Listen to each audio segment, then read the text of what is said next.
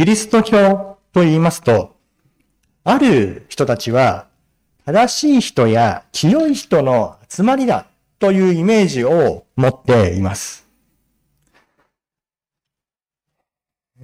けれども、自分を顧みたときに、心の思いや行いにおいて、自分は正しく清いものでないから、自分とは関わりがないなと、思うのです。一方で、キリスト教では罪、罪と言い、罪人だということを言います。けれども、罪人と言われたって、私はそんなに悪いことをしていない。だから自分にはピンとこないと思う人がいます。そうしましたときに、どちらも自分とキリスト教との接点が感じられない。接点がよくわからなくなって、私にはなんか、えー、関係ないなと、えー、思う、えー、ことがあるかと思います。けれども、聖書を読む、よくよく読みますと、イエス様は、この神の言葉を読む私たちに対して、何も接点がないとは言わないのです。切っても切り離せない接点があるということを言っているわけです。今日の箇所には、主善人罪人たち、そしてパリサイ人たちと言われるものが出てきます。皆さんも、礼拝に出ている皆さんもよく聞く名前だと思います。どちらも福音書の中によく出てくる人たちであります。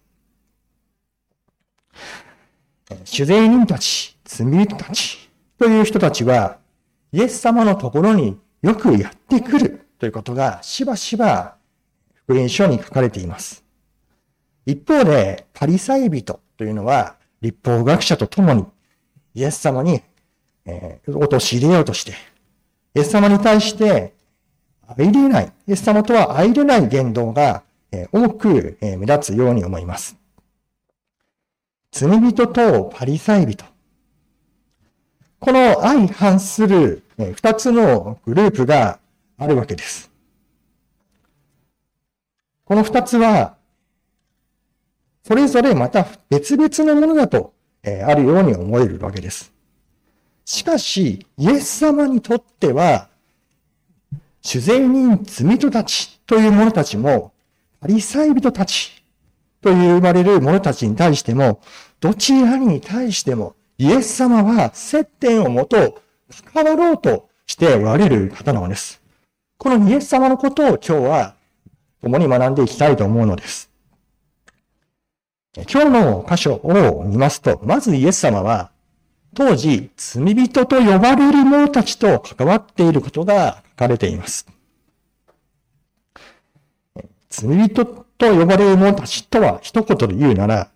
道徳、倫理的な意味で悪い行いをしていたちとしばしば言われます。まず、十節をご覧ください。十節にはこうあります。イエスが家の中で食事の席についておられるとき、見よ、主善人たちや罪人たちが大勢来て、イエスや弟子たちと共に食卓についていたとあります。このイエス様のもとにやってきた主税人たちと罪人たちは合わさって、当時、あの人は罪人だよねと呼ばれる人たちのグループでありました。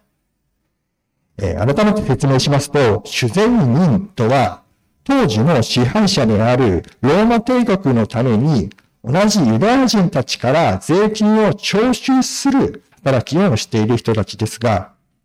この税金を取るときに、自分の私服を肥やすために必要以上に人から多く奪い取る。すなわち、ごまかしと盗みを、の罪を犯していたわけです。一方で、性的不信仰を行う遊女たち、いかがわしいことをしていた者たちもイエス様のもとに来たと言われています。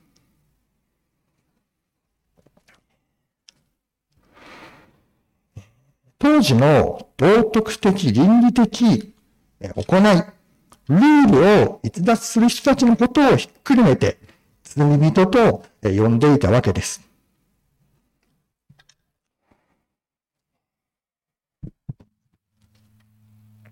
この罪人と言われる人たちの性質を簡単に言いますと、仕方ないから何々してもいいんじゃない？と、え思うことです。先日、私が妻と散歩をしている中で、妻があるラジオ番組をのことについて話したことを思い出しします。ある人は、が、あの、相談をしたわけです。どういう相談かと言いますと、会社の中で、えー、自分の、こう、こう、どうしても関わることが難しい人がいる。でその人に対してどうしても嫌な思いを抱いてしまう。私はどうしたらいいんでしょうかどうしても憎らしく思ってしまうんです。という相談です。ね、その相談を受けた人は、の答えは、いやいや、みんなそう思ってるんだから仕方ないよ。そんなことを思ってもいいんだよ。大丈夫だよ。という答えをしたそうです。それを聞いて、私は、そういうことはあるよな、と、実は、ふと思うわけです。けども、妻は、これを聞いていて、あ私はその心でそう思ったんですけど、妻はそれを聞いて、それは解決にならないよね、と答えてくれたのです。あ、確かに解決にならないな、と思い直しました。結局は、その、嫌な思いとか、そういうことは、心の中でずっと毎回毎回起きるわからです。そのことによってストレスがあり、またそのことによってトラブルが起きてしまうことだってあるわけです。つまり、罪人と言われる者たちは、仕方ないから何々してもいいんだよとか、みんなこうしているからやっていいんだよっていう、思う、そういう考え方を持っている人たちであった。善悪については、道徳倫理基準は自分で判断する。自分の道は自分で選ぶ。自由本当にしてよい。と思う人の性質です。ところが、このようなことを考える人たちが、なんと大勢イエス様のところにやってきた。というのです。そして、食事を共にしたというのです。これ単にイエス様のところに来て食事を共にしたわけではないのです。共にした一緒に食事をした。えイエス様はこの罪人たちのことをいやいや、いいよね、その罪を犯しててもいいんだよって言っていたというとどうなんでしょうか。え、実は、新約聖書のマルコの福音書の2章15節を見ますと、このマタイの福音書9章10節、10, 10節のことがこういうふうに書かれています。マルコの福音書の25節をお読みしたいと思います。マルコの福音書の2章15節にはこうあるのです。イエス様と食卓について、ついた大勢の酒税人たちや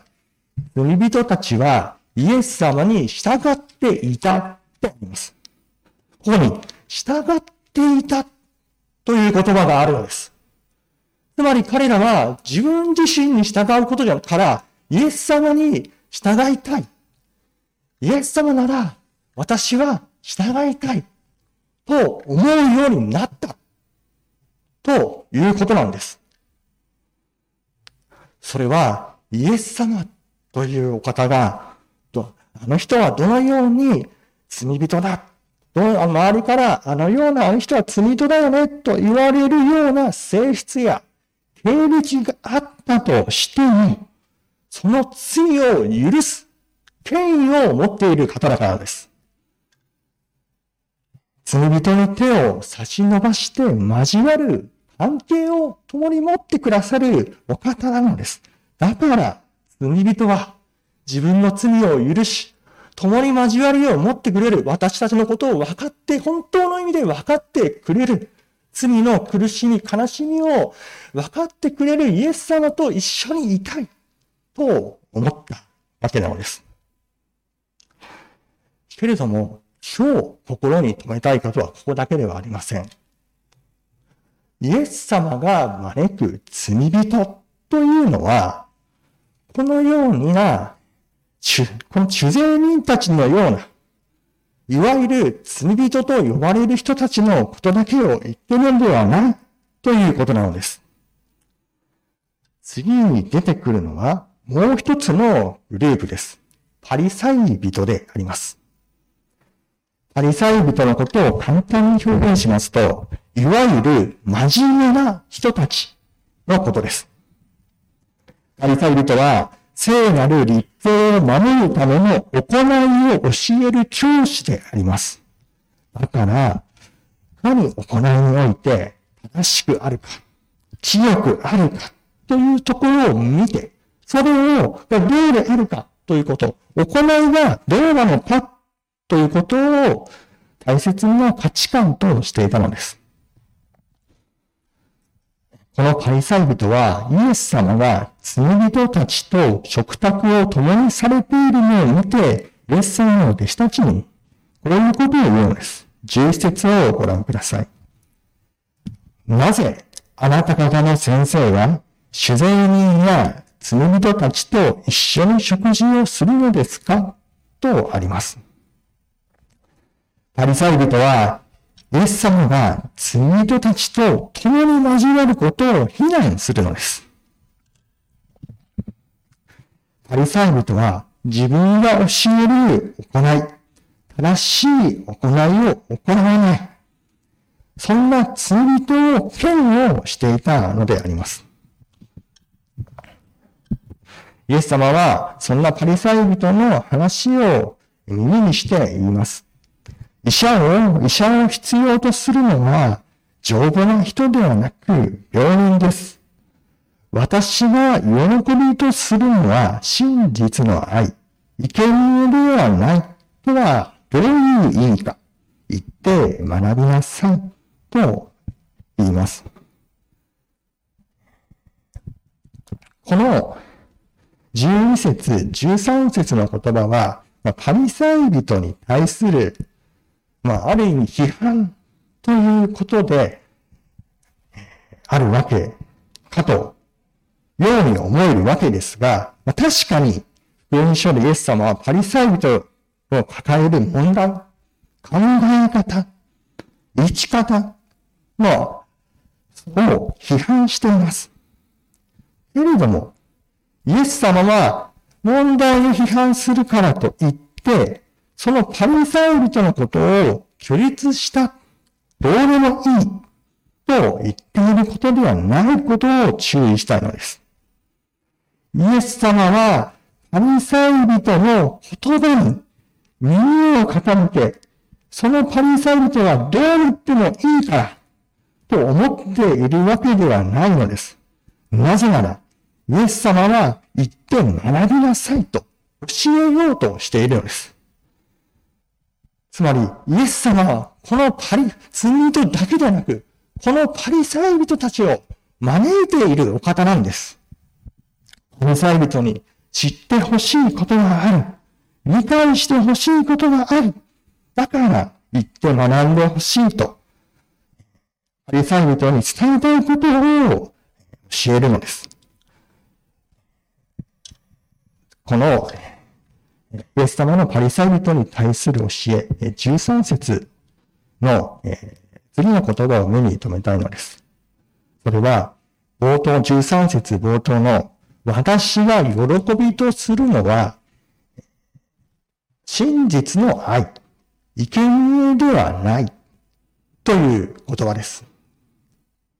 この言葉は、旧約聖書、え、補正和書6章6節の御言葉の引用です。イエス様はパリサイ人を教えるにあたり、旧約聖書からどの歌詞が良いのかなと考えて選んだところが、補正和書の6章6節であったわけです。この補正和書という書物には、この主題は、神に背くものを、神に背いているものを憐れむ神の愛というのが書かれています。そしてこの補正書の6章6節にあるのは、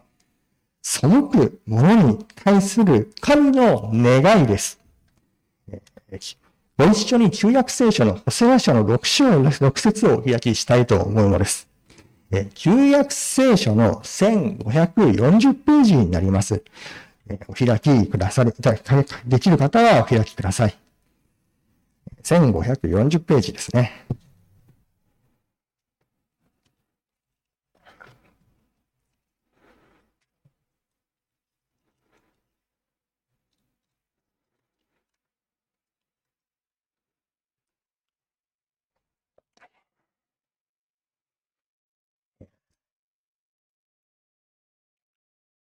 お開き、えー、いただけたでしょうか。6章6節を読みします。聖夜書6章6節私が喜びとするのは真実の愛、生贄ではない。全焼の捧げ物よりむしろ、神を知ることである。えー、と書いてあるんです。神様をこれは、えー、喜びとしての真実の愛。生贄ではなくて真実の愛。この真実の愛は神を知ることだ。と言っているわけです。つまり、神様は生贄という行為に勝って、その行為の意味である神様への愛。神様との関係、神様を知ること、神様を崇め、神様を賛美したいという、そういう思いを求めているということなのです。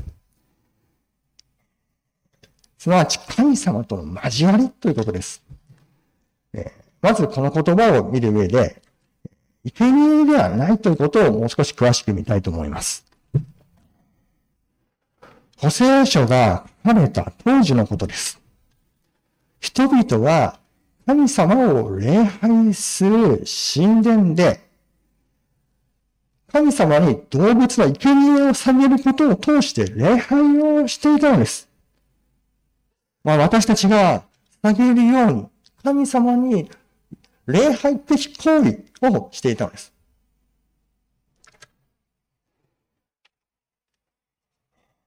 生贄というのは、礼拝を捧げる宗教的行為を意味します。ここで、生贄ではないという言葉が、まあ、そもそもまず、捧げる行為である礼拝自体を否定しているのではない。行い自体を否定して、間違って、行いが良くないと、行うことは良くないと言っているわけではないのです。問題は、捧げる捧げ物や捧げる行い自体に関心があっても、その肝心の捧げてる相手である神様のことに心が向いていない。それよりも自分たちの捧げたものがどうであるのか、素晴らしいのか、正しく捧げたのか、そういうことに目が向いていたわけです。だから、当時のイスラエルの人たちの心にあったのは、捧げる自分です。自分はいるんですけれども、神様がいない。自分が正しくあるのか、どうであるのかということに興味関心は言っていたけれども、神様は、じゃあその捧げ物を受け取ってくださる神様がどういう方であるのか、ということを知ろうとしていない。そういう状態になっていたんです。神様に捧げるための行いが、自分たちがの正しさを証明するための行いとなっていたと思います。イエス様は、マタイの福音書に戻りますと、イエス様はこう言います。医者を必要とするのは、丈夫な人ではなく、病人です。というのです。病人は自分が病気であるという認識があるために医者を必要といたします。けれども、丈夫な人、すなわち、健康に全く問題はないと認識する人というのは、医者を必要としないのです。なぜなら、自分は丈夫であるからという認識があるため、医者に行かなくてもよいというものだからです。パリサイ人というのは、いわゆるこの丈夫な人、丈夫な人っていうのはパリサイ人のことを例えられています。正しく、まあ、正確に言えばパリサイ人の考え方ということです。生き方ということなんです。パリサイ人にとって自分が正しくあるのか、どうか、というのが基準であるために、神様に従う自らの行いをもって自分を正しいと表明しなければならないんです。彼にとって自分は正しくなろう、正しくなることが必要なんだ、と思うのです。確かに正しくなることは必要であるかもあるんですけれども、なんとか行いです。自分の行いによって正しくなろう。と思っていたわけです。だから自分は努力頑張って、神様の前に自分は正しいと証明しなければならなかったのです。自分で正しくなれると思っていたんです。だから、神様を必要としなかったんです。ですので、パリサイ人という人は、罪人と、当時罪人と呼ばれ、あいつは神様から離れているよね、と言っている人と実は同じように、同じ存在、神様から見ると同じ存在、同じく失われた罪人であるのです。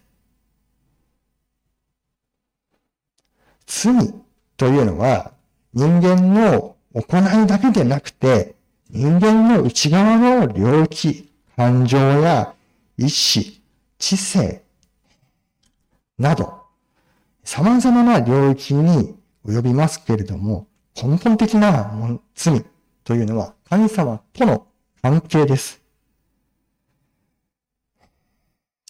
神様から失われ、神様との関係がなくなっている。神様から関係が平和でない。だから、人間は罪を犯す。えー、というところから罪を犯すということがあるわけです。しかし、イエス様というのは、失われた存在を探し求めに来て来られた方です。イエス様にとって、探し求めていたのは、当時の罪人と言われる人たちでもあり、言って学んでほしいと、えー、語ったパリサイ人のことも、イエス様は探し求めていたわけです。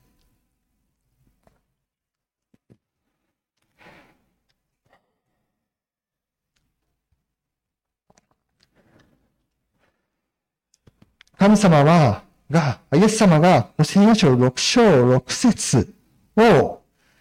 パリサイ人に対して、わざわざ選んで語った、このことの意味は、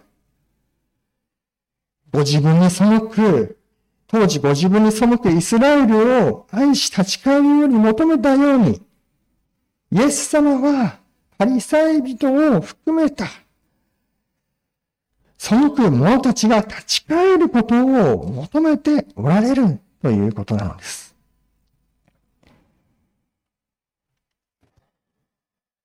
イエス様の目的、それは失われたものを探し求め、失われているものと関係を回復し、交わりを持つ、一緒に生きることにあるわけです。では、イエス様と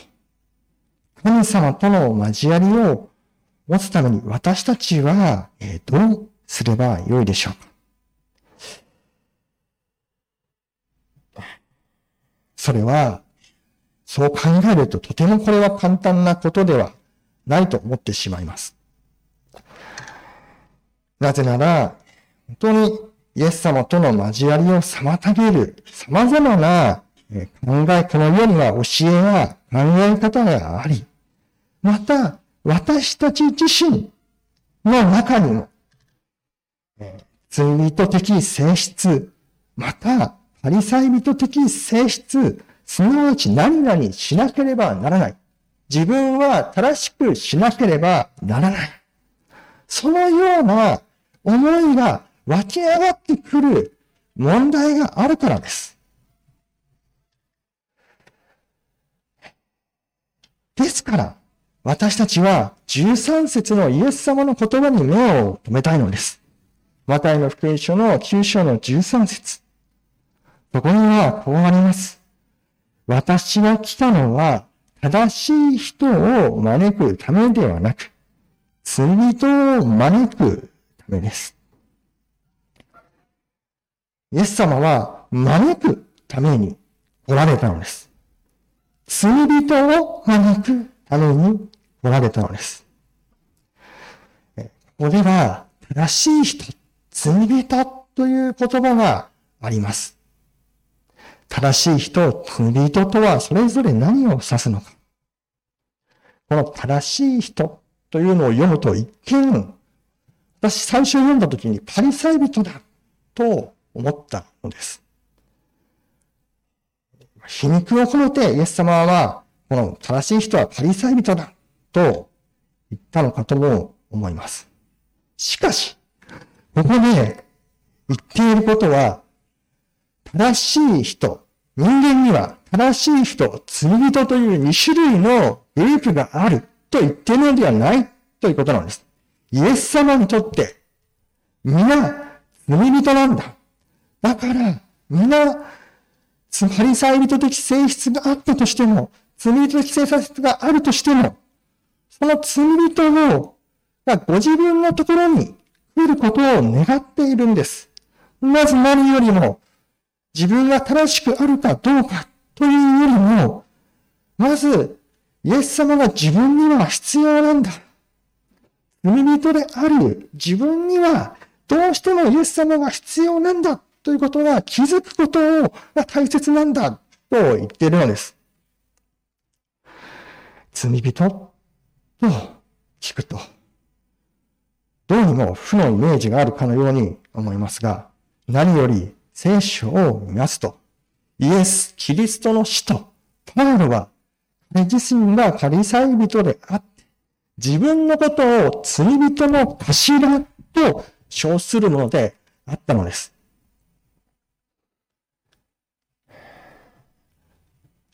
ピリピの手紙3章6節に読みますと、パウロのことが端的に書いてあります。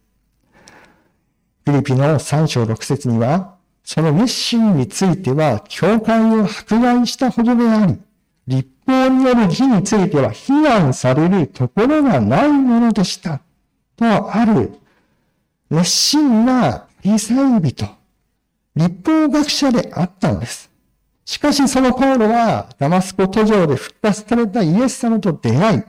イエス様のことを伝える書職に就いたわけです。そのパウロは、テモテの手紙第一の一章十五節に、私はその罪人の頭です。と、自分自身のことを罪人と自己認識しているのです。イエス様は、パウロが熱心なパリサイ人でありましたが、そのパリサイ的性質を持つパウロが、イエス様の人に招かれたように、イエス様はパウロのような、いえ、パリサイ的性質を持つ人たちをご自分のところに来ることを願っておられる方なんです。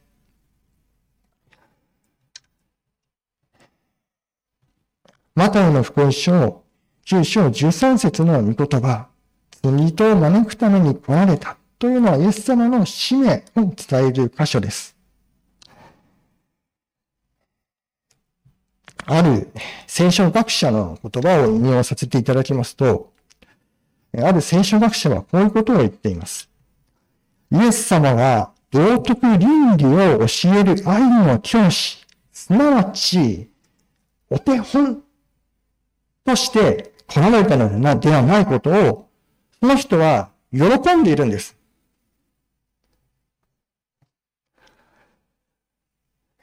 イエス様がだってイエス様を見ると、確かにイエス様のようになりたいと願います。しかし、イエス様を見ると、そのイエス様というお方は、その人格や行い、その全てにおいて完璧なお方だからというのです。もしまず第一義的にイエス様のことに、イエス様のようにならなければならない。イエス様を見本にしなければならないと思って、イエス様のことを見つめると、私たちは絶望してしまうというのです。しかし、そんな絶望を覚える理解とは違うことが書いてあるんです。イエス様が来られた目的というのは、当に正しくあれない。清くなる、行いにおいて、思いにおいて正しくあれない、清くあることができない私たちを救うために来られたというのです。もし自分たちが行いにおいて正しくなれるのであれば、イエス様は必要なくなってしまうわけです。マタイの福音書一章24節にイエス様の名前の由来がある箇所があります。ここにイエス様の使命が、次のように書かれています。マリアは男の子を産みます。その名をイエスと付けなさい。この方がご自分の民をその民からお救いになるのです。とあります。イエスという名前は、救うという意味があります。主は救い。ヤハウェは救いであるという意味です。イエス様は、地上の生涯において様々な奇跡の技を行い、病人を癒し、また、神を愛し、隣人を愛するようにと教えました。その目的というのは、人を罪から救うためなんです。私たちを罪から救うこと、そのことが第一義的な目的なんです。敵の技は、自分が救い主であるということを示すため、病人を癒すというのは、その病気を、が病気を巻き起こしているその罪を許し、その結果、病気を癒したということなんです。イエス様は、罪人の罪という問題を解決するために、その身代わりとなって、私たちを救うために来られたんです。イエス様は罪に、罪人に頼るべき指針である指針をはご自分であるということを教え、イエス様の教えではなくて、イエス様が私たちのためにしてくださったことにあるということを教え、イエス様はご自分でしてくださったこと、十字架の身代わりとその復活を通して私たちを罪から、罪人的罪、パリサイ人的罪とから解放してくださるために来られたのです。ですから、私たちは罪人であるという認識、罪人であるという認識を持つということが、その理解を深めるということが大切なわけです。イエス様と私たちとの接点は罪なのです。